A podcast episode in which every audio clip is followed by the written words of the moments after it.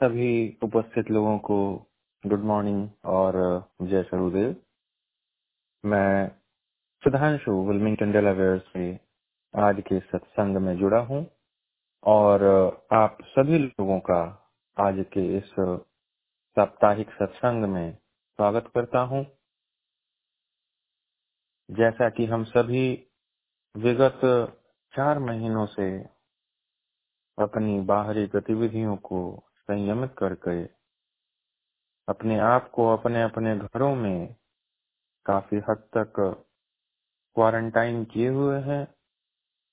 और वह समय जब हमारा बाहर जाना बहुत ही संयमित है, हम सभी लोग उस समय का सदुपयोग अपनी आंतरिक यात्रा के लिए कर रहे हैं। हम अपने जीवन में दिन प्रतिदिन जितने भी कार्य करते हैं, वह हमारी शारीरिक, मानसिक एवं सामाजिक जरूरतों और जिम्मेदारियों को पूरी करने के लिए है। और इन सभी कार्यों को करने के क्रम में एक जो आवश्यक ज़रूरत है जिसे हम भूल जाते हैं, वह है हमारी आत्मिक ज़रूरत। और उसी ज़रूरत को पूरा करने के प्रयास में आज हम सभी इस विहंगम योग सत्संग से जुड़े हैं।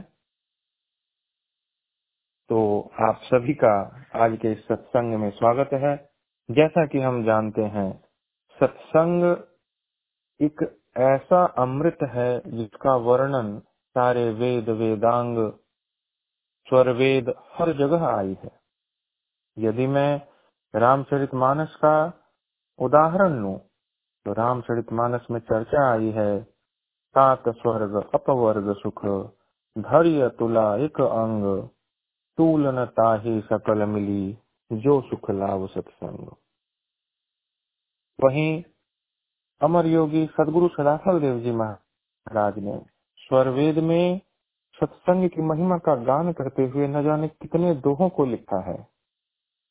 यदि उसमें से किसी एक दोहे के थ्रू मैं सत्संग की महत्ता को आपके सामने रखूँ तो स्वामी जी ने कहा, सदाचार व्यभिचार से मूर्ख से विद्वान, भोगी से योगी बने फल सत्संग महान। तो आइए इस महान सत्संग से खुद को जोड़ते हुए अपनी आध्यात्मिक यात्रा को आज आगे बढ़ाते हैं।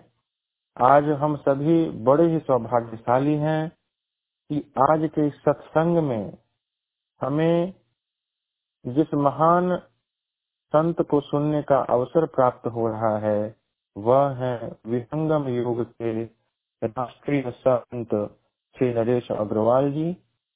हमारा आज बहुत सौभाग्य है कि उन्होंने हम सबको समय दिया है और आज अपनी दिव्य अनुभूतियों को विहंगम योग के गूढ़तम रहस्यों को, अपने अनुभवों को, अपने संस्मरणों को आज वह हम सभी के बीच रखेंगे।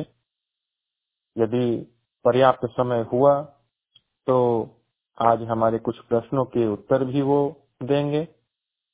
तो आज का जो सत्संग है, वह इनकी उपस्थिति से बहुत ही विशेष है। और मेरा आज इस सत्संग में जुड़े सभी लोगों से नम्र निवेदन है कि हम सब आपसी सहयोग से इस विशेष अवसर का जो हमें मिला है, इसका भरपूर लाभ उठाएँ। तो बिना विलंब किए अब मैं आज के सत्संग को आरंभ करने की ओर बढ़ता हूँ। तो सर्वप्रथम हम सत्संग का आरंभ करेंगे सदगुरुदेव का के आवाहन के द्वारा, स्वागत गान के माध्यम से।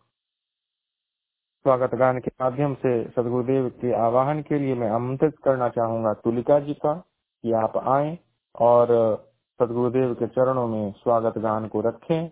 आप तुलिका जी। धन्यवाद सुधांशु जी। जय सदगुरुदेव सभी को। स्वागत भान आज स्वागत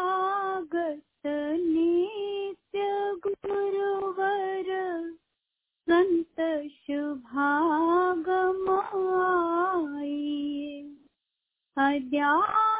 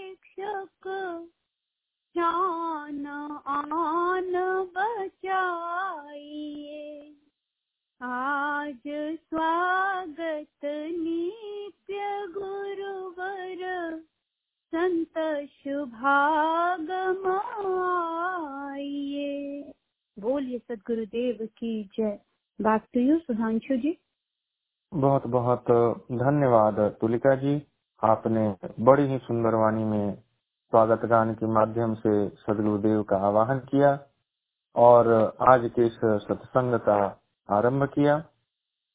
अब हम स्वागत गान के पश्चात सदगुरुदेव की उपस्थिति में उनके चरणों में प्रार्थना अर्पण करेंगे। विश्व की शांति और मंगल कामना हेतु मंगल गान के द्वारा। मंगल गान को सदगुरुदेव के चरणों में अर्पित करने के लिए मैं आमंत्रित करना चाहूँगा अनु जी को। कि आप आए और सदगुरुदेव के चरणों में मंगल गान को रखें। आप अनु जी जय सदगुरुदेव आप सभी को। मंगल गान विश्व शांति नाम मंगल। परम गुरु को ध्याई वर्ग द्वंद्व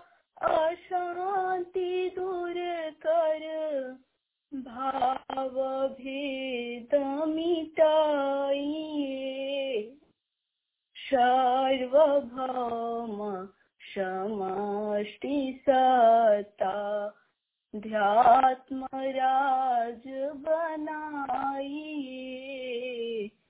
भेष भाषा भाव जगमया ज्ञान पर दर्शाइए समृद्धि सुख शांति धरातल स्वर्ग भूमि बनाइए।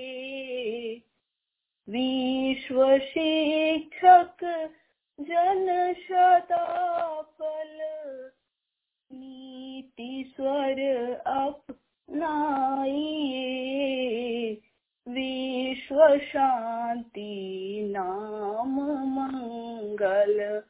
परम गुरु को ध्याइए। बोलिए सदगुरुदेव की जय। सुधांशु जी, आप। बहुत बहुत धन्यवाद अनु जी। आपने बड़ी ही सुंदर वाणी से संपूर्ण विश्व की शांति और मंगल कामना हेतु सदगुरुदेव के चरणों में मंगल गान को रखा। आपका बहुत बहुत साधुवाद। जैसा कि मैंने आप सभी को आज के सत्र के आरंभ में बतलाया कि आज का यह जो सत्र है, यह बहुत विशेष है क्योंकि आज के इस सत्र के जो मुख्य अतिथि हैं, वह बहुत विशेष हैं। हम सभी का सौभाग्य है कि आज हम सभी को विहंगम योग के राष्ट्रीय संत श्री नरेश अग्रवाल जी को सुनने का अवसर प्राप्त हुआ है। तो अब बिना विलंब किए आज के सत्र में उनको बुलाने के लिए मैं आमंत्रित करना चाहूँगा। North America institute of Vihangam Yoga के प्रेसिडेंट यानी प्रधान सेवक हमारे आदरणीय श्री विजय कुमार जी को। यहाँ पर आए और हमारे मुख्य अतिथि का आज के इस सत्संग में स्वागत करें आप श्री विजय कुमार जी। जय सदगुरुदेव भगवान। आज जो हस्ती हम सबके बीच आए हैं, इनकी क्षमता की क्या बात करें। जब इनकी वाणी निकलनी शुरू होती है तो न जाने कहाँ से एक हृदय में कंप हो जाता है। व्यक्ति का चरित्र ही बदलने लग जाता है। आपका हृदय ही पसीजने लग जाता है। इनकी वाणी में सदगुरुदेव ने जो ओज भर दिया है, कैसे विहंगम योग किसी के व्यक्तित्व को निखार देता है, वह क्या बन जाता है इसको मैंने अपने जीवन में नरेश अग्रवाल जी के रूप में खुद महसूस किया है। ये मेरा सौभाग्य है कि मुझे नरेश अग्रवाल जी की छाया, उनका भातृत्व, प्रेम मुझे बचपन से ही मिला है। मैंने देखा है इनके पुरुषार्थ को, इनके परम पुरुषार्थ को। ये क्या थे और आज क्या बन गए? बड़ा ही गर्व होता है मुझे जब नरेश अग्रवाल जी की अमोघ वाणी सुनने को मिलती है। मुझे इन पे गर्व है। मुझे गर्व है अपने गुरु पे और गर्व है नरेश अग्रवाल जी जैसे शिष्य पे। जो अपने आप को इस कदर परिवर्तित करके साबित कर देते हैं कि हमारा गुरु महान है, हमारा ज्ञान महान है और इसमें आने वाले जो शिष्य हैं, वो महान है। तो आए हम इस महान ज्ञान के सागर में, महान शिष्य के मुख से आज नहला जाएँ और अपने हृदय को परिवर्तित होते हुए स्वयं आज महसूस करें। आप नरेश अग्रवाल जी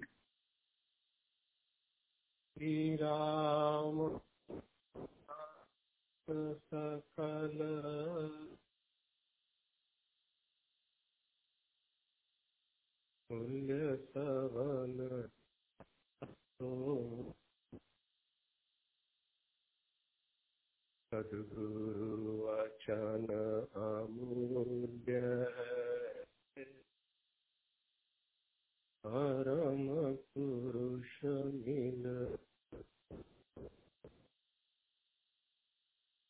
परमेश्वर जीव साथ है। अनित काल गएगी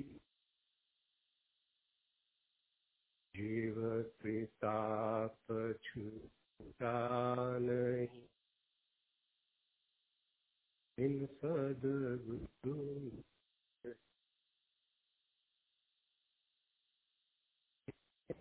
भक्ति सदगुरु करो सदगुरु फल लखाए प्रथम मिलन तीर प्रभु। जन्म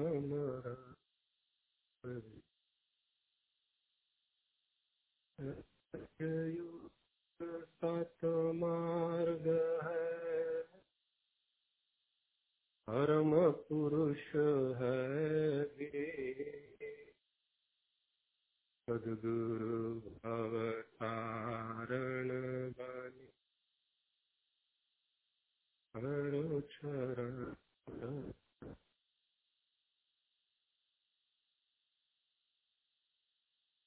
हम सबके परम आराध्य बीस कला विभूषित अमर हिमालय योगी अनंत श्री सदगुरु सदाफल देव जी महाराज।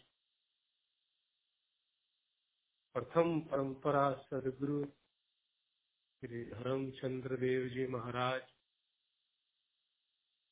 संपूर्ण मानव जाति के परम शुभ चिंतक वर्तमान सदगुरु प्रभु, सदगुरु उत्तराधिकारी संत प्रवर Shri Vigyan Dev ji Maharaj. North America institute Vihangam Yoga के अध्यक्ष श्री विजय कुमार जी श्री सुधांशु जी हम सब बहुत ही सौभाग्यशाली है कि हमें हंगम योग के सत्संग में रहने का अवसर मिलता है। विहंगम। योग का कितना खूबसूरत नाम स्वामी जी ने रखा है। विहंग कहते हैं पक्षी को। बंधुओं, यह जो नाम है, इसमें कुछ संदेश भी है, कुछ संकेत भी है। पक्षी जो होता है, उसके दो जन्म होते हैं। पहला जन्म तो जब वह अंडे के रूप में गर्भ से बाहर आता है, और दूसरा जन्म जब होता है, जब वह अंडे से बाहर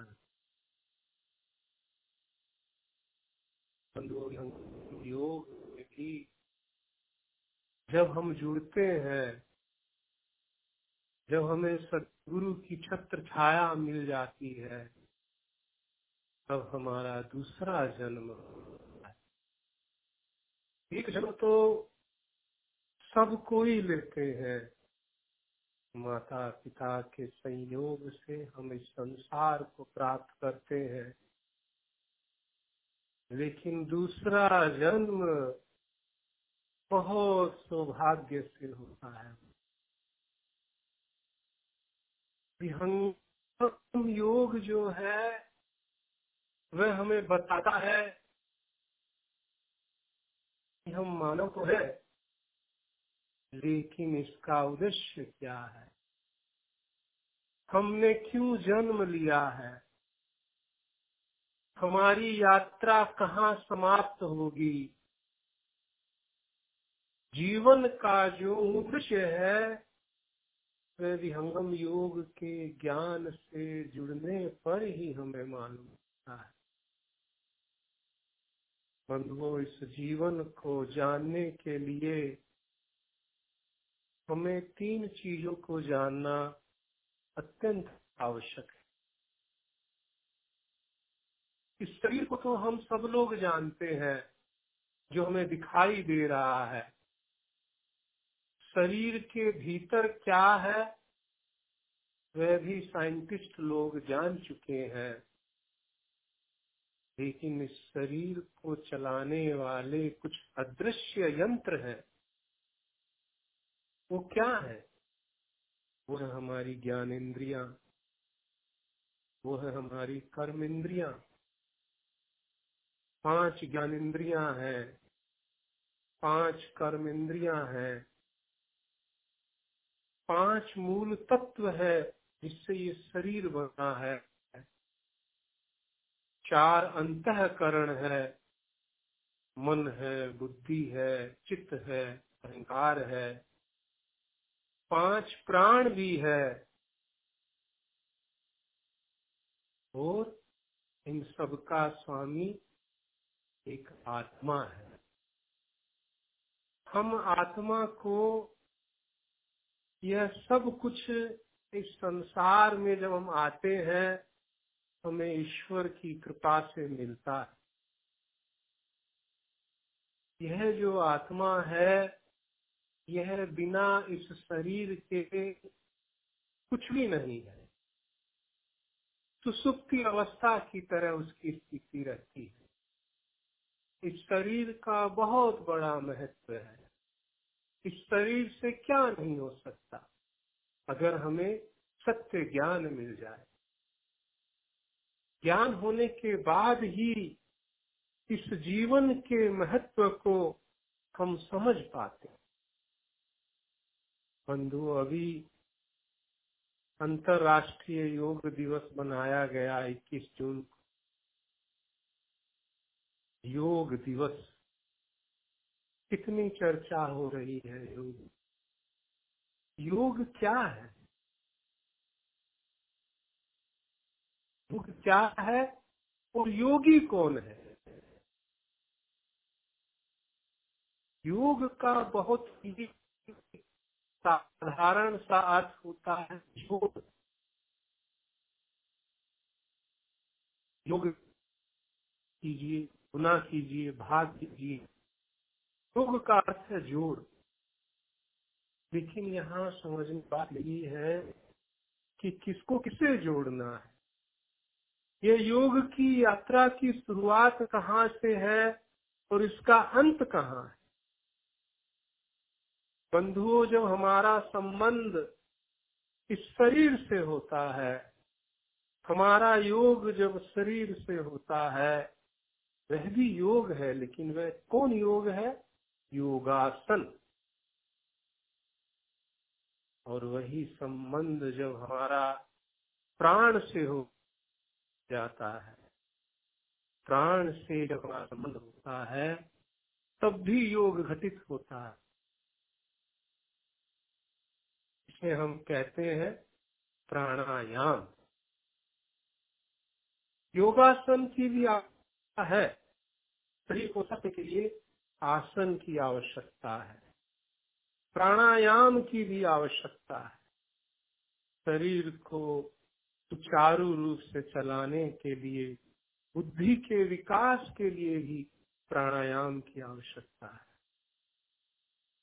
जब हमारा संबंध मन से होता है, जिसे राजयोग कहते हैं वह भी योग है। लेकिन योग कहाँ समाप्त होता है?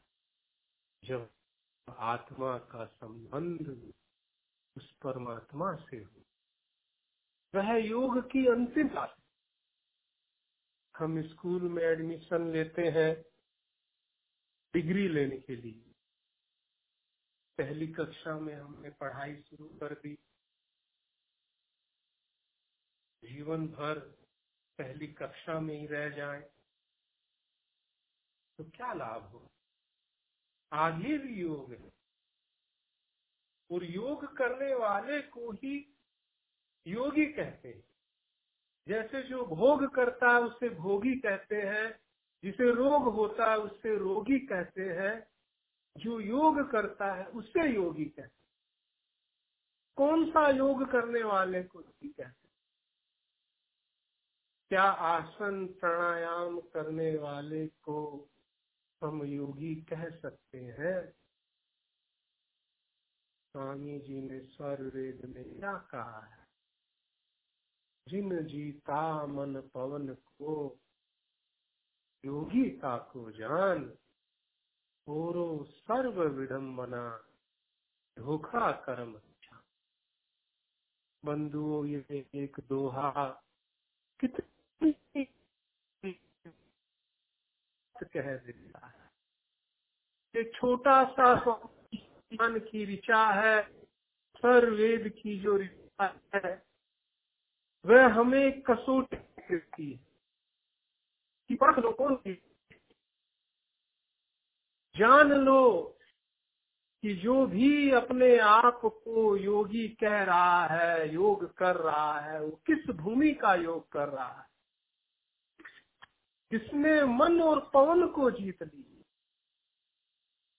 जिसने पता कर लिया कि शरीर में मन कहाँ है, ये कैसे एकाग्र होगा, ये कैसे नियंत्रण में आएगा, ये कैसे शुद्ध होगा, और कैसे यह लय हो जाएगा कैसे हम इस आत्मा से इस मन का साथ छुड़ा कर अपने स्वरूप को प्राप्त बंधु जब तक ये मन हमारे साथ लगा हुआ है, हम योग की वास्तविक भूमि को चल है कि यह क्षणिक में हमें गर्त में गिरा देगा, पतन कर दे जब तक इस मन का इलाज हम नहीं कर देंगे, तब तक हमारी योग की जो यात्रा है, वह तो शुरू ही नहीं हो सोचिए, आज विश्व के तमाम योग करने वाले लोग आज क्या कर रहे हैं? मन के आधार पर योग कर रहे हैं, शरीर के आधार से योग कर रहे हैं। यह गलत नहीं है, लेकिन यह शुरुआत है। इससे आगे भी योग संदेश हम सबको देना है। संगम योग का जो संदेश है, वह इस दुनिया है कि भारत योग आसन प्राणायाम। योगी जो है जो अपनी आत्मा को परमात्मा से मिला दे दाढ़ी बढ़ा लेना, वस्त्र को रंग देना, माला पहन लेना, चिमटा लगा लेना, रख लेना। उसे हम योगी नहीं कर सकते। मुझे एक बात संस्मरण याद आता है। बहुत समय पहले की बात है। स्वामी जी जो है टहलने के लिए निकले। हमारे वर्तमान सदगुरु प्रभु कम से कम दस किलोमीटर तक हर रोज टहलते हैं। और कभी कभी तो पंद्रह, सत्रह, बीस किलोमीटर तक भी टहलते हैं। मैं भी एक बार बाईस किलोमीटर स्वामी जी के साथ टहला। तो मैं स्वामी जी के साथ सेवा में था। स्वामी जी का एक गाँव में प्रोग्राम होने वाला था, बिहार के। तो स्वामी जी टहलने के लिए सुबह सुबह निकल गए। स्वामी जी के टहलते टहलते आगे एक गाँव आ गया। स्वामी जी जो है उस गाँव को पार करते हुए वापस आ रहे थे कि रास्ते में एक सज्जन पुरुष मिले। वो सज्जन पुरुष जो है, हम लोगों को परदेसी समझकर स्वामी जी से पूछ लिए कि स्वामी जी, हमने सुना है कि यहाँ पर कोई विहंगम योग का कार्यक्रम होने वाला है। स्वामी जी कहे कि हाँ पास के गाँव में प्रोग्राम तो होने वाला है। तो बोले, कोई विहंगम योगी आने वाले हैं, ऐसा भी हमने सुना है। तो स्वामी जी कहे कि हाँ विहंगम योगी आने वाले हैं। फिर स्वामी जी ने उस व्यक्ति के भाव को समझ कर कह दिया कि वह विहंगम योगी मैं ही हूँ। वह सज्जन पुरुष जो है, स्वामी जी को ऊपर से लेकर नीचे तक देखने लग गया। बड़ा आश्चर्य करने लग गया और बोला कि आप विहंगम योगी स्वामी जी कहे कि हाँ मैं विहंगम बोले, आप कैसे विहंगम योगी जो होता है, उसके तो बाल बड़े हुए होते हैं। उसकी दाढ़ी बड़ी बड़ी होती है। कई तरह की माला वो पहनता है। आप में तो ऐसा कुछ भी नहीं दिख रहा है। योगी जो होता है, कढ़ाव पहनता है, आप जूते पहने हुए हैं। आप कैसे योगी हो सकते हैं? स्वामी जी कुछ नहीं कहे। और चल दिए शाम को वह व्यक्ति प्रोग्राम में आया और उसने स्वामी जी को मंचासीन देखा। स्वामी जी की अमृतवाणी सुनी। तब उसे एहसास हुआ तो वास्तव में यही, आज हम सब लोगों की आम धारणा क्या हो गई? कि बाहरी वेश बना लो, योगी बन जाओ। बंधुओं, क्या हम सब लोग जानते हैं कि सदगुरु सदाफल देव जी महाराज अपने जीवन काल में बहुत ही सहज भाव में अपने जीवन में रहते। कई पुरानी फोटोओं में तो आप उन्हें कुर्ता, पजामा पहने हुए भी देख ली। कोई बाहरी आडंबर नहीं था। बहुत साधारण तरह से ट्रेन में, प्लेन में, बस में सफ़र करते और तो लोग क्या जानेंगे बंधु?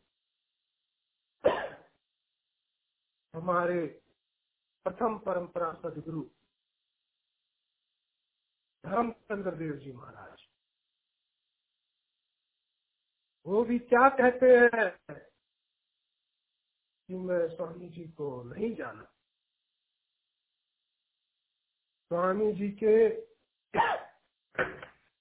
अंतिम साल के पंद्रह दिनों में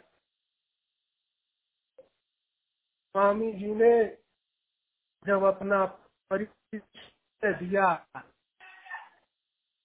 तभी वह जान पाए प्रथमाचार्य जी ने लिखा है कि मैं स्वामी जी को एक पिता के रूप में देखता था। मुझे कभी नहीं ऐसा लगा कि स्वामी जी जो है, इतनी महान सत्ता है।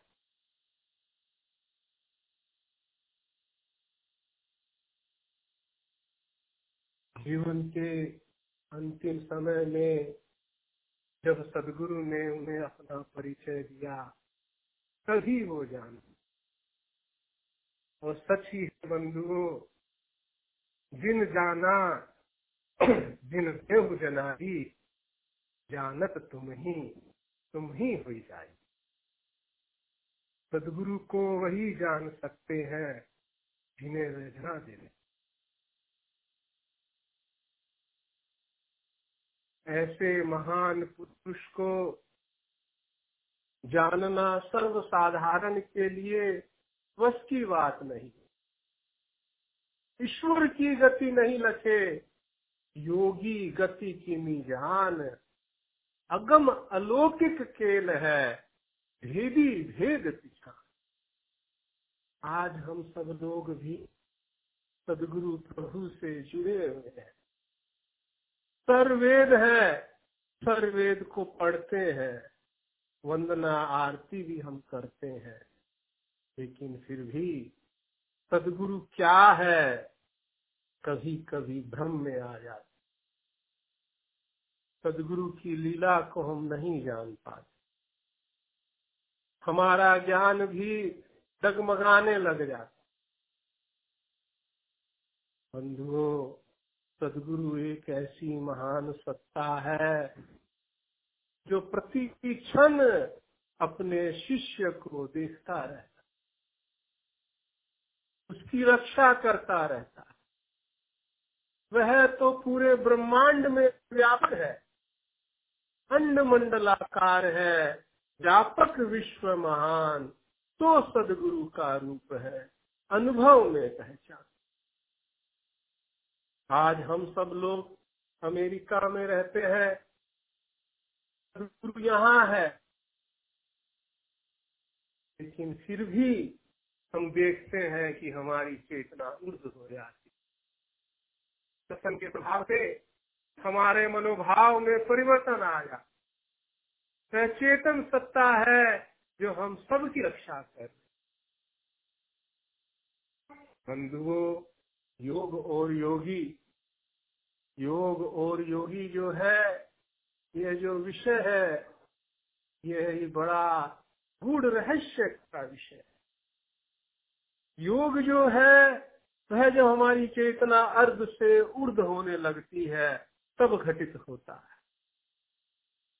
और योगी वही है, जो अपनी आत्मा से उस परमात्मा को प्राप्त करने का प्रयास कर, शुरू कर दे।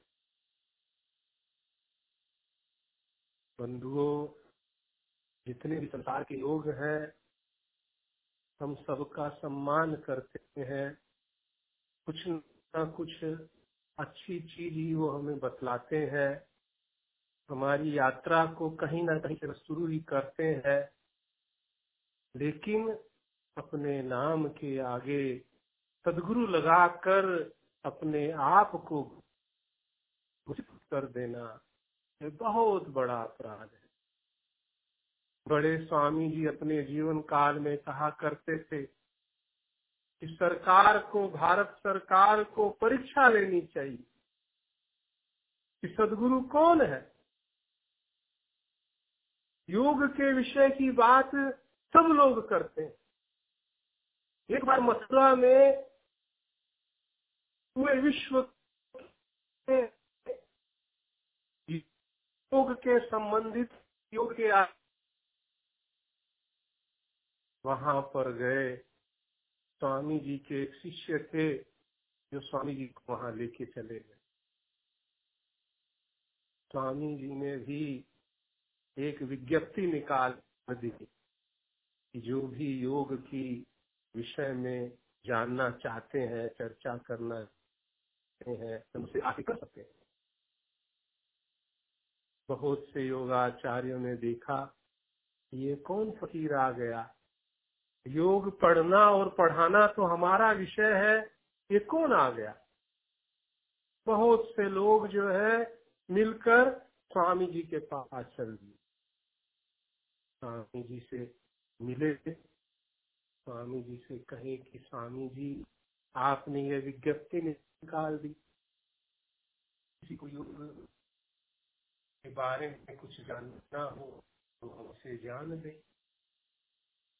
तो योग तो हमारा विषय है, हम योग को पढ़ते पढ़ाते हैं। तो स्वामी जी कहे कि ठीक है, मान लीजिए कि मैं आपका विद्यार्थी हूँ और मैं आपसे एक प्रश्न करता हूँ कि योग क्या है? और वह तो योग को पढ़ाने वाले थे, उन्होंने तुरंत कह दिया योग चित्त वृत्ति निरोध है। चित्त की वृत्तियों को रोकना योग है। सब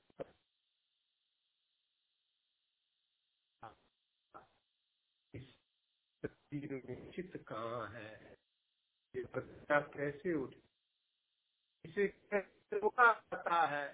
कैसे होता सब लोग आज एक दूसरे का देखे कहने लगे, यह तो कोई फकीरों का विषय है। स्वामी जी, हम तो सिर्फ़ है, योग से पढ़ लेते हैं, पढ़ा दे स्वामी जी कहे, मैं वही फकीर हूँ, जो सिर्फ़ पढ़ता, पढ़ाता ही नहीं हूँ। योग आपके जीवन में घटित कर दे। बंधुओं कहने के लिए बहुत कुछ है। आप लोगों की कुछ जिज्ञासाएँ भी होगी। मैं संक्षिप्त में योग के विषय में इतना ही कहकर अपनी वाणी को विराम देना चाहूँगा। और आप लोगों की कुछ जिज्ञासा है, कुछ क्वेश्चन है तो आप सब लोग उसे रख सकते हैं। जय सदगुरु बहुत बहुत धन्यवाद संत जी आपने अपनी वाणी के द्वारा आज के इस सत्संग में उपस्थित सभी लोगों के जो भी भाव थे उनका उत्तर दिया। जैसा कि आपने कहा कि कुछ प्रश्नों को भी आप लेंगे। बहुत से जिज्ञासुओं ने आज के सत्संग में अपने प्रश्नों को रखा है।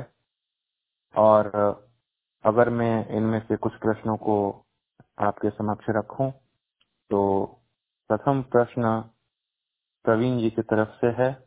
और, प्रवीण जी का प्रश्न यह है कि विहंगम युग में और बहुत जगह यह चर्चा आई है कि यदि हम एक जन्म में योग का अभ्यास करते हैं और वह योग की यात्रा हमारी एक जन्म में पूर्ण नहीं होती तो ऐसा कहा जाता है कि जब हमें अगला शरीर प्राप्त होता है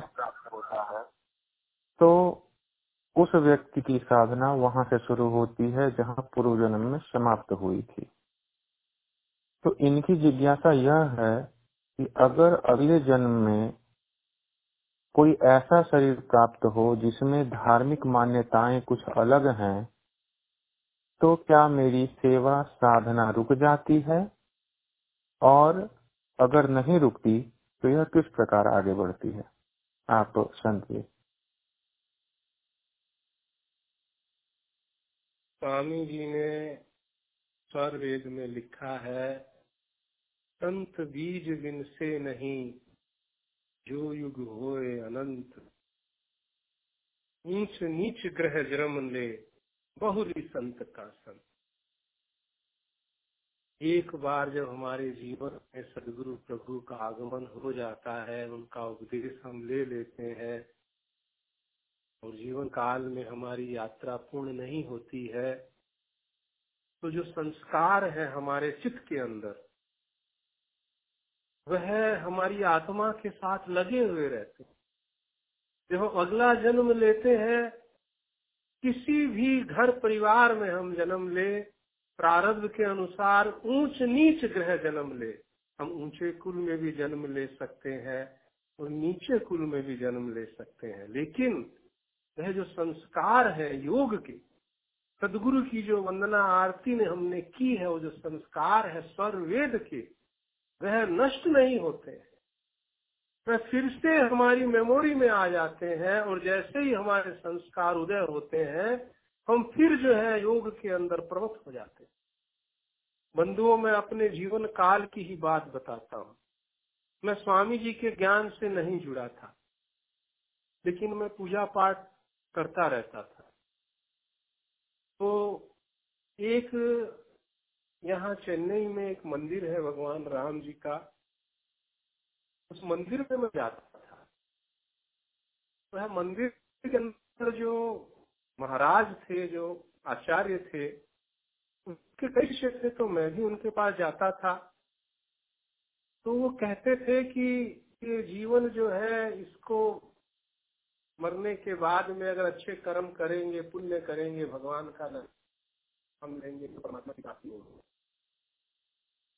मैंने विहंगम के बारे में नहीं सुना था, साहित्य मैंने नहीं पढ़ा था। लेकिन फिर भी मैं उस कहता था कि इसी जीवन में की प्राप्ति होती है, मरने के बाद फिर हमारा कर्मानुसार दूसरा जन्म होता है। तो संस्कार आया? संस्कार हमारे पूर्व जन्म का था जो हमारे भीतर आए तो संस्कार जो हम इस समय पूजा कर रहे हैं, सत्संग में हम लोग बैठ रहे हैं, जुड़ रहे हैं, सब एक पाठ रहे हैं, योग साधन, अभ्यास कर रहे हैं। वह हमारे चित्त में संचित हो जाता है और वह नष्ट नहीं होता है। और वह जो ज्ञान हमें आज जो जितना ज्ञान हमें मिला है, वह ज्ञान फिर से उदय हो जाता है। और यह निश्चित रूप से होता है, इसमें कोई संशय नहीं करना चाहिए। जी, सुधांशु जी। जी बहुत बहुत धन्यवाद। बहुत बहुत धन्यवाद। एक प्रश्न और है उनकी तरफ़ से। और उनका प्रश्न ये है कि क्या मोक्ष ही साधना का अंतिम स्थान है? जैसा कि हम सभी जानते हैं कि परमपिता परमेश्वर यह सृष्टि को चला रहे हैं। यह सब किसके लिए है? परमेश्वर को हमसे ऐसा क्या चाहिए जिसके लिए उन्होंने सृष्टि का निर्माण किया है। क्या केवल भक्ति या कर्मों का भोग पाने या दिलाने के लिए यह सृष्टि है, या इसका कुछ और भी प्रयोजन है? आप संजीव। बात आपकी सही है। कुछ चीज़ें ऐसी हैं जो स्वामी ने कही है नित्य अनादि है, उसे हमें मानना ही पड़ेगा। उसमें से एक चीज़ है आत्मा। जो छह नित्य अनादि तत्व है, उसमें से एक तत्व है आत्मा और उस आत्मा के साथ कई जन्मों से कर्म लगे हुए हैं।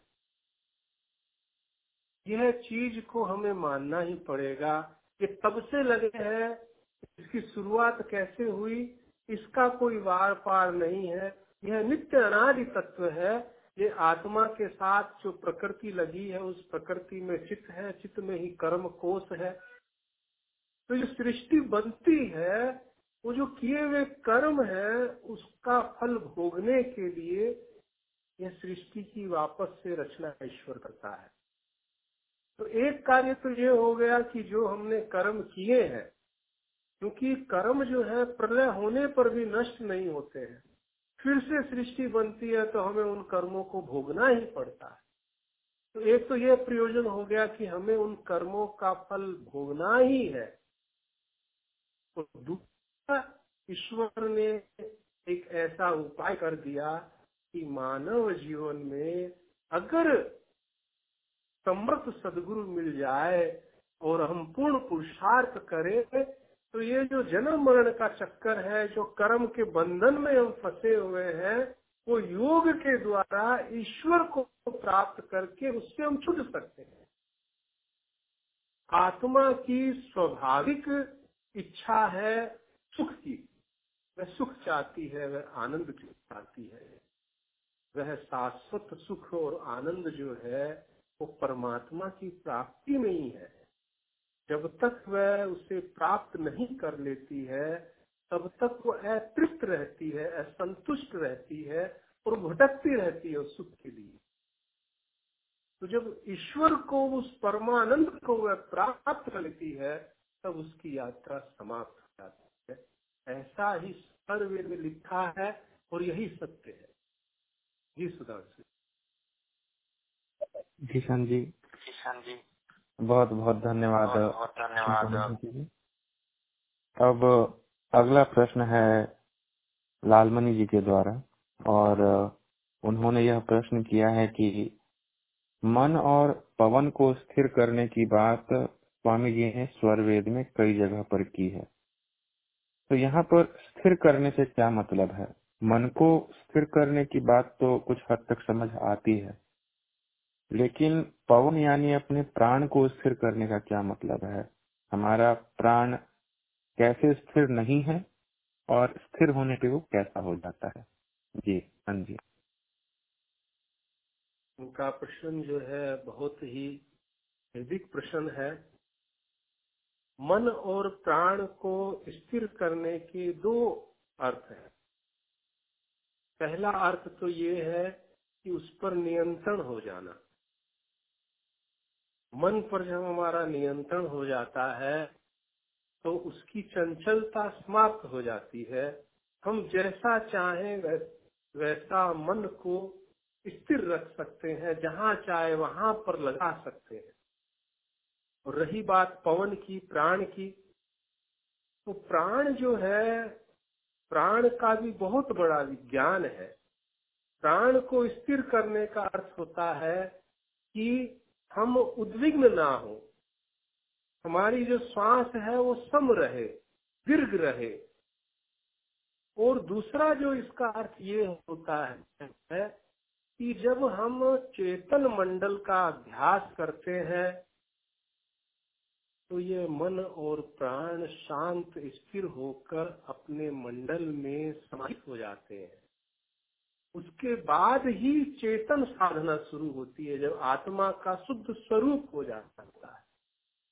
तो मन और पवन को स्थिर करके उसके मंडल में शांत स्थिर कर देना, यह इसका तात्पर्य है। दोनों तरह से स्वामी जी ने इसको कहा है, और ये तभी संभव होता है जब योग के द्वारा हमें ये ज्ञान हो जाता है कि मन का मंडल क्या है, प्राण का मंडल क्या है तब हम जब चाहे तब इस मन को मंडल में शांत स्थिर कर देते हैं, प्राण को भी वहाँ शांत कर देते हैं और आत्मा जो है, उस परमात्मा की प्राप्ति के लिए प्रयास करने लग जाती है।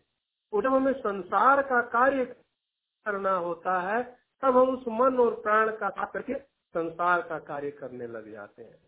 तो बेसिकली इस पर नियंत्रण हो जाना ही एक तरह से स्थिर स्थिर कह सकते हैं कि मन और पवन को स्थिर जी सुधांशु जी जी। सर जी बहुत बहुत धन्यवाद।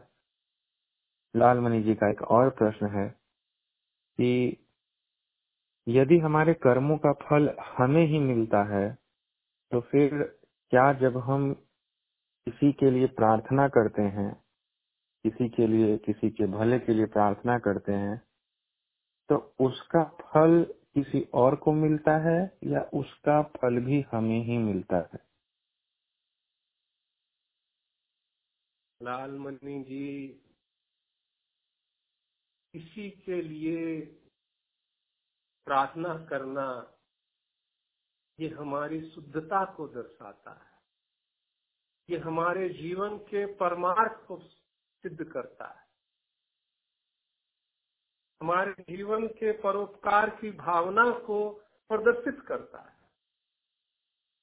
तो जब हमारा मन शुद्ध हो जाता है अच्छा हो जाता है, उसके जो विकार है, नष्ट हो जाते हैं तो हमारे भीतर जो है, यही भावना रहती हमारा किसी का भी कोई स्वार्थ नहीं रहता, हम परमार्थ से लोगों के लिए प्रार्थना करना शुरू कर देते किसी को भी हम कष्ट में देखते हैं तो उसके लिए प्रार्थना करना शुरू कर देते तो ये एक आत्मा की स्थिति है, लेकिन उस प्रार्थना के अंदर शक्ति है। उस प्रार्थना के अंदर एक एक निवेदन है जिसे हम अपना आराध्य मानते हैं। तो उसका फल भी जो सर्वशक्तिमान सदगुरु है, ईश्वर है, वो उसे देख रहा है। और वह अगर योग्य समझता है तो उस प्रार्थना को स्वीकार भी करता है और जिसके लिए हम प्रार्थना करते हैं, उसके कष्ट को कम भी कर सकता है। लेकिन ये जो है, इसी चीज़ पर निर्भर करता है कि हमारी प्रार्थना जो है वो शुद्ध हृदय से सदगुरु और ईश्वर तक पहुँचे।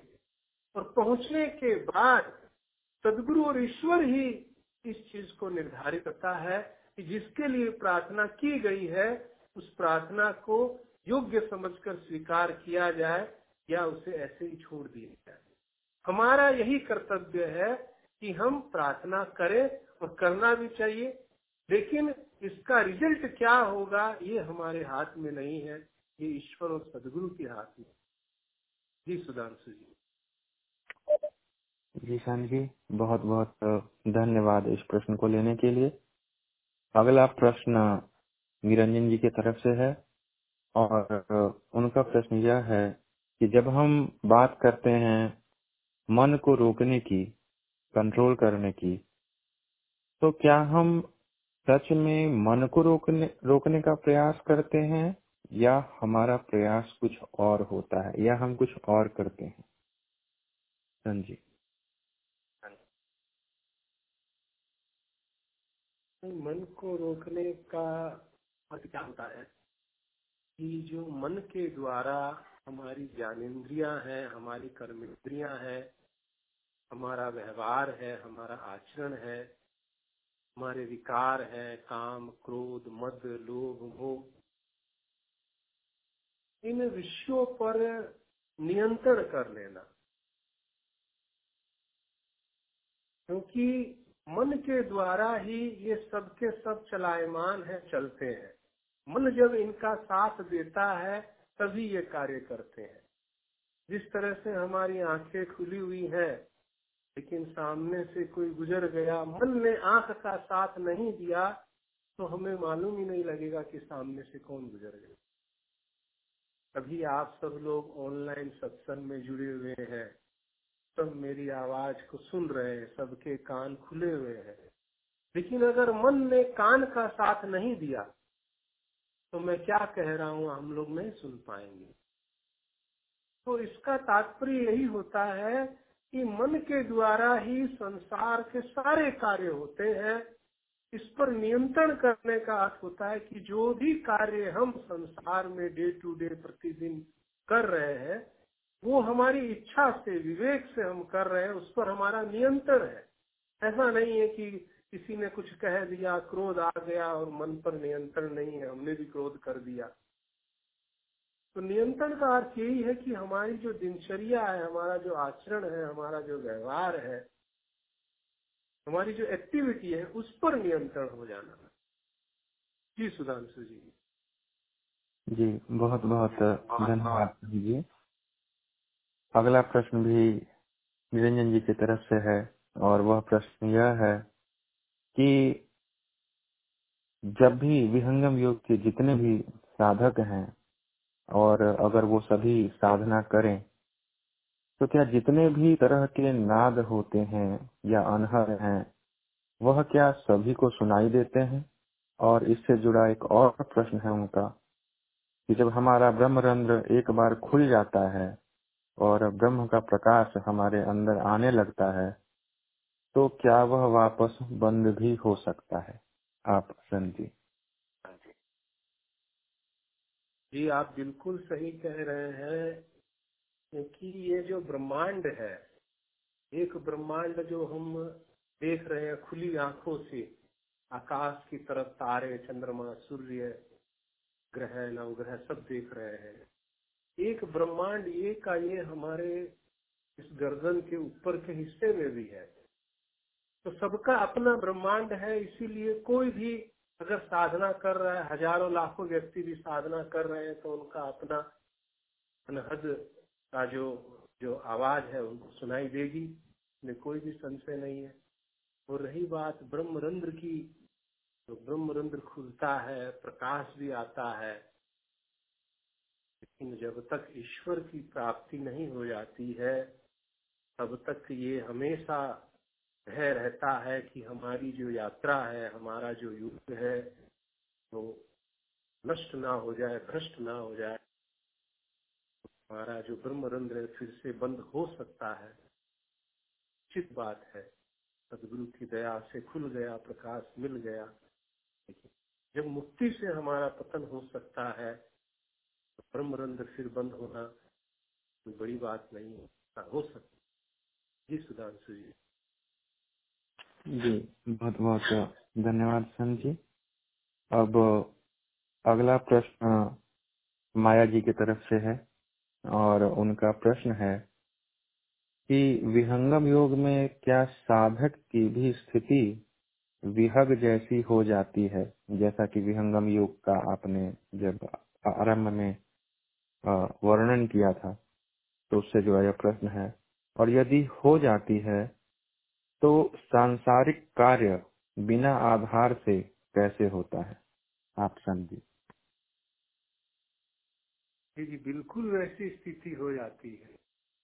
सर्वेद ये कहता है, योगी जो होता है, वो सिद्धासन पर बैठकर पक्षी की तरह इस शरीर से अपनी चेतना को बाहर निकालकर ब्रह्मांड के दृश्यों को देख सकता है।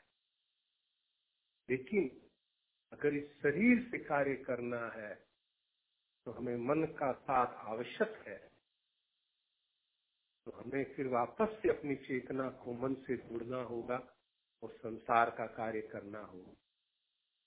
लेकिन जब हम जीवन मुक्त हो जाते हैं, ईश्वर को प्राप्त कर लेते हैं, तब हम अकर्मी हो जाते हैं। सर वेद के अंदर स्वामी जी ने एक दोहे में लिखा है कि योगी जो होता है, जीवन मुक्त जो होता है वह कैसे वाणी करता है? गगन महल बैठक रहे, प्रतिभा मन में आए, और मन वाणी संयोग में भाषण आप अकाए कि योगी जो है, उसकी बैठक जो होती है, वो गगन मंडल में रहती है, परमानंद में रहती है, लेकिन वहाँ से वह अपनी चेतना को मन से जोड़कर, वाणी से जोड़कर बोलता है। तो ये दोनों कार्य हो सकते हैं। निश्चित रूप से हो सकते हैं। जी सुधांशु जी। जी, बहुत बहुत धन्यवाद सन जी। एक और प्रश्न लालमणि जी की तरफ़ से आया है कि यदि ईश्वर हमारे साथ हर समय रहते हैं तो फिर हमें दुख का अनुभव क्यों होता है? हमारे जीवन में दुख क्यों होता है? आप समझिए आपने तो इतना सुंदर प्रश्न कर दिया कि साहेब की वाणी मुझको याद आ गई। पानी में मीन प्यासी, मोहे सुन सुन आवे हासी। कबीर शायद कहते हैं कि मछली जो जल में रहती है, लेकिन जल में रहकर भी वह प्यासी है। बंधुओं ईश्वर तो सब जगह है लेकिन उस, उसको हमने प्राप्त नहीं किया। हमारे बाहर भीतर सब जगह है। जिस तरह से लकड़ी के अंदर अग्नि तत्व है लेकिन दीमक जब लकड़ी को खाती है तो अग्नि उसे जलाती नहीं है। हाँ लेकिन अगर अग्नि प्रकट हो गई तो दीमक भी जल जाएगी। उसी तरह से ईश्वर तो हमारे बाहर भीतर आत्मा के अंदर सब जगह ओत प्रोत है लेकिन हमने उसे प्रकट नहीं की प्राप्त नहीं की। इसीलिए हम दुखी हैं। इसीलिए मीन जो है मछली जो है पानी में रहकर गिर जाती जी सुधांशु जी। जी सन जी बहुत बहुत धन्यवाद। बहुत बहुत धन्यवाद। एक प्रश्न विनीता जी की तरफ़ से है। उनका प्रश्न यह है, एक उदाहरण के माध्यम से उन्होंने अपने प्रश्न को रखा है कि उन्होंने भीष्म पितामह का उदाहरण दिया है कि जब वह उन्हें बाणों की सैया पर सोना पड़ा तो कहा जाता है कि उन्होंने एक कर्म किया था जिसमें उन्होंने अनजाने में एक सर्प को कष्ट प्राप्त हुआ था उनके माध्यम से और उसकी वजह से उन्हें वानों की सैया पर लेटना पड़ा। इनका प्रश्न यह है कि ऐसे कर्म जिसका, जिसे करने का भाव हमारा रहता नहीं है और वह अनजाने में हो जाए तो क्या आत्मा को उसका भी फल भोगना पड़ता है? आप जी गुरु बहन, कर्म का अटल सिद्धांत है कि जो भी कार्य हमने कर दिया वह बंधन का कारण बन गया।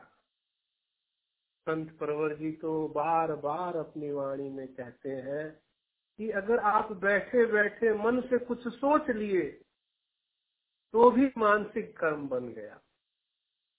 कर्मों का तो ये इतना अथाह सागर है कि जिससे सदगुरु ही हमें निकाल सकता है। बहुत ही बड़ी बेड़ी है जिससे हम बंधे हुए हैं। इससे बच नहीं सकते। कर्म चाहे छोटा हो, बड़ा हो, जाने में हो, अनजाने में हो, उसका फल तो हमें अवश्य मिलेगा। लेकिन जैसा हमारा जैसे अनजाने में हमसे हो गया तो उसकी जो पीड़ा है, वो शायद कम हो और जानबूझ के करें तो उसका फल जो है, अति तीव्र रूप से हमें प्राप्त हो। ऐसा हो सकता है। लेकिन ये जो कर्मों का सिद्धांत है, ये अटल है जो भी हमने कर्म कर दिया जाने अनजाने में भूल से मन से वचन से उसका फल तो अवश्य हमें मिलेगा। जी सुधांशु। बहुत बहुत धन्यवाद। धन्यवाद। अगला प्रश्न और निवेदन योगेश जी की तरफ़ से है। योगेश जी का एक निवेदन है कि आप अपने उस संस्मरण को सुनाएँ कि आपने विहंगम योग में कैसे आए? आपकी यात्रा जो विहंगम योग की है, वह कैसे शुरू हुई? जी। तो बहुत लंबा विषय हो जाएगा, लेकिन फिर भी आप लोग भाव को देखते हुए हमारे पड़ोसी थे चेन्नई में, श्री शिव कुमार जी अग्रवाल। उनके हमें दिवाली की पूजा में गया था, पड़ोसी थे, इसीलिए जारी है। तो मैंने देखा कि उन्होंने गणेश जी, लक्ष्मी जी की फ़ोटो के ऊपर स्वामी जी की फ़ोटो लगा रखी। मैंने उनसे प्रश्न किया कि आप, आज गणेश जी, लक्ष्मी जी की पूजा आप कर रहे हैं, दिवाली का दिन है उनकी फ़ोटो नीचे है और गुरु की फ़ोटो, आपके गुरु जी की फ़ोटो आपने ऊपर लगा रखी है। कहा, गुरु का स्थान देवी देवताओं से बड़ा। बस यहीं से जो है, जिज्ञासा शुरू हुई और फिर मैं उनसे सत्संग करते लगा। प्रश्न करने लगता था, वह जवाब देते थे।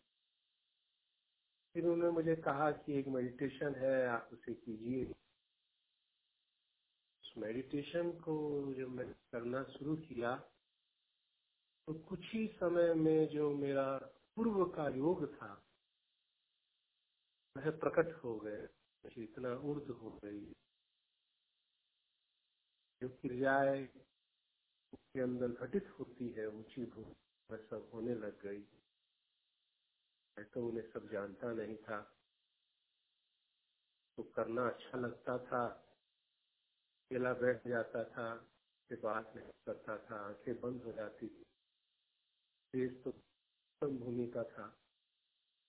फिर मैं उनको बार बार कहता था, उन्होंने मुझे स्वर वेद दिया और सदगुरु प्रभु के दर्शन के लिए मुझे इलाहाबाद ले आए तो धीरे धीरे जो संक्षिप्त में मैं कहूँगा और महान आत्मा अग्रवाल प्रणाम करता हूँ कि उन्होंने ज्ञान से जोड़ा। सब लोगों का बहुत बहुत धन्यवाद।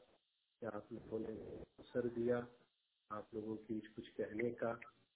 बड़ी खुशी हुई कि आज इस टेक्नोलॉजी के माध्यम से लोग दूर रहते हुए भी करीब आ गए पास आ सब लोग प्रणाम करते हुए मैं अपनी वाणी को प्रणाम दूँगा बोलिए सदगुरु भगवान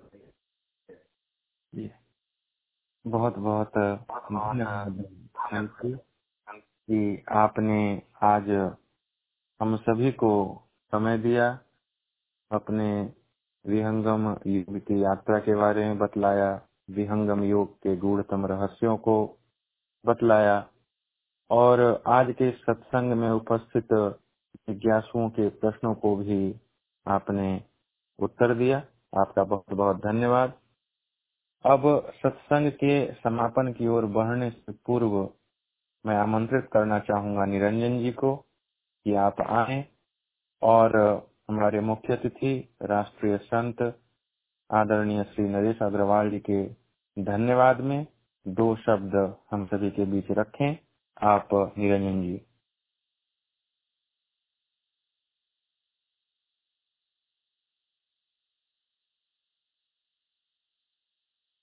जी संत जी से एक और प्रश्न था लेकिन पता नहीं समय है कि नहीं है सुधांशु जी।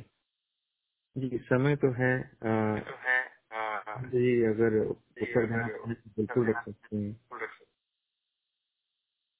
उसको संत जी के लिए भी कुछ आगे के लिए भी कुछ शेष रहना चाहिए। जी जी जी जी। हम लोग आगे भी मिलेंगे ना। जी जी बिल्कुल। जी जी बिल्कुल। जी सुधांशु जी जैसे आपकी मीडिया है जी भैया तो आप संत जी के धन्यवाद में दो शब्द हम सभी के बीच रखें। संत जी के विषय में क्या रखू मैं? एक, बिल्कुल वैसा ही है जैसे एक सूरज को दिया दिखाने के बराबर है। जैसा कि हमें पता है कि संत जी शुरू से ही, बचपन से ही बहुत ही मेधावी छात्र रहे हैं। बहुत पहले जब यह इंजीनियरिंग की डिग्री किए और जॉब वगैरह सब कुछ किए। चेन्नई चले गए। बहुत सा इनका समय आश्रम पर रहा, आश्रम के निर्माण कार्य में रहा। और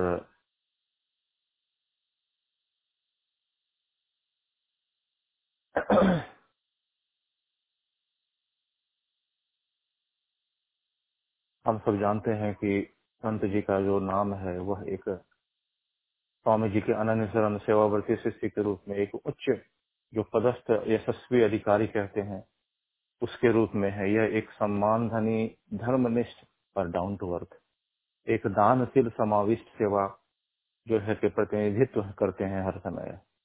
सदगुरु के ज्ञान को सर पर रख के चलते हैं। और जब बात आती है विहंगम योग के प्रचार प्रसार की तो यह सबसे पहले आगे कदम बढ़ाते हैं। आप पहले दिल्ली में रहा करते थे जहाँ तक मुझे याद है।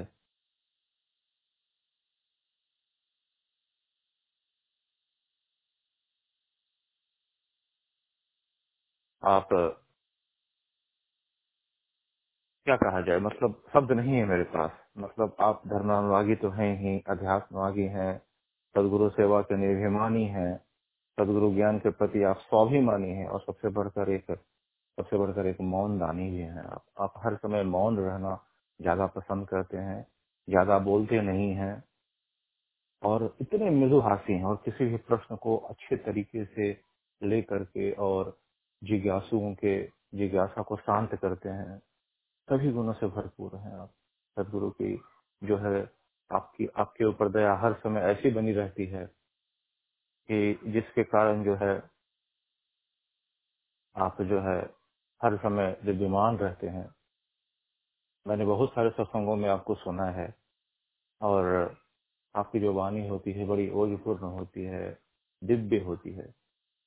प्रश्नों को इतने अच्छे तरीके से आप समझाते हैं कि वह एकदम स्पष्ट हो जाता है।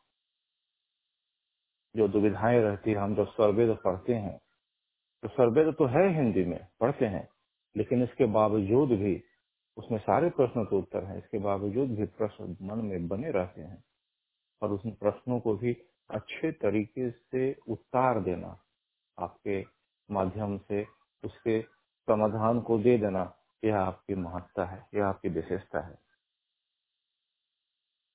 तो सदगुरु के ऐसे ही दीप्त जिनका शुभ भाल है उन्हीं का नाम तो नरेश कुमार अग्रवाल है। तो इसी के साथ मैं अपने वाणी को यहीं समाप्त करूँगा। जय सर गुरुदेव भगवती सुधांशु जी। बहुत बहुत धन्यवाद निरंजन जी। और जैसा कि आज हम सभी ने आज के इस विशेष सत्र में इस विशेष समय का विशेष लाभ उठाया आदरणीय संत, राष्ट्रीय संत आदरणीय श्री नरेश अग्रवाल जी को सुना और उनकी वाणी से विहंगम योग के गुणतम प्रश्नों को हम सभी ने समझने का प्रयास किया। तो मेरा ऐसा मानना है कि आज का यह जो सत्संग है, यह सभी उपस्थित श्रोताओं के लिए बहुत ही लाभकारी रहा है।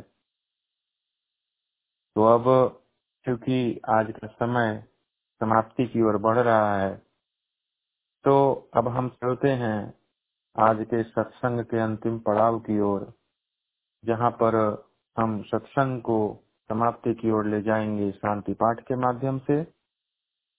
संपूर्ण विश्व के शांति के लिए सदगुरुदेव के चरणों में शांति पाठ को रखने के लिए मैं आमंत्रित करना चाहूँगा। माया जी को, कि आप आए और सदगुरुदेव के चरणों में शांति पाठ के अंतिम कुछ पंक्तियों को रखें। आप माया जी धन्यवाद सुधांशु जी। जय सदगुरुदेव। शांति पाठ। हे प्रभु शांति स्वरूप, ओ शांति शांति में, शांति शांति शांति जन, शांति हो, पूर्ण शांति में, शांति। हे प्रभु, शांति प्रदान कर। दूर हो सर्व अशांति। देव सदा फल शांति में। शांति शांति, सुख, शांति। बोले सदगुरुदेव की जय। बहुत ही सुधांशु बहुत बहुत धन्यवाद माया जी। आपने बड़ी सुंदर वाणी में अंति पाठ के अंतिम चार पंक्तियों के माध्यम से आज के सत्संग को समापन की ओर ले गई। जैसा कि आज के सत्संग में हमने राष्ट्रीय संत आदरणीय श्री नरेश अग्रवाल जी को सुना, उनके अनुभवों को जाना, विहंगम योग के गुणतम विषयों को हमने जानने का प्रयास किया और आज की उनकी वाणी में जो हमने समझा, वह यह था कि विहंगम योग से जुड़ना जीवन में सदगुरु को पाना, आध्यात्मिक यात्रा का आरंभ होना, वास्तव में मनुष्य का दूसरा जन्म है। और वह जन्म तभी सफल होता है जब मनुष्य, जब एक जिज्ञासु विहंगम योग के तीन स्तंभों को अपने जीवन में पूर्ण रूप से पालन करने लगता है, और वह तीन स्तंभ क्या हैं? स्वामी जी ने कहा, सेवा सदगुरु हरि भजन अरु सत्संग विचार, यह संयम नित कीजिए। तीन सार संसार। तो सेवा, साधना और सत्संग से हम सभी अपने आप को जोड़े जोड़े रखें और अपने जीवन का यह जो प्रमुख कर्तव्य है, उसको प्राप्त करने के लिए निरंतर आगे बढ़ते रहें। कल पुनः इस ब्रिज लाइन पर हम सदगुरुदेव के एक और सेवाजित शिष्य के अनुभवों को सुनेंगे। इसी ब्रिज लाइन पर कल साढ़े नौ बजे विहंगम योग के इंग्लिश सेशन में हम सभी जुड़ेंगे। तब तक के लिए आप सभी लोगों को जय शहुदेव आप सभी का दिन शुभ हो। जय सहुदेव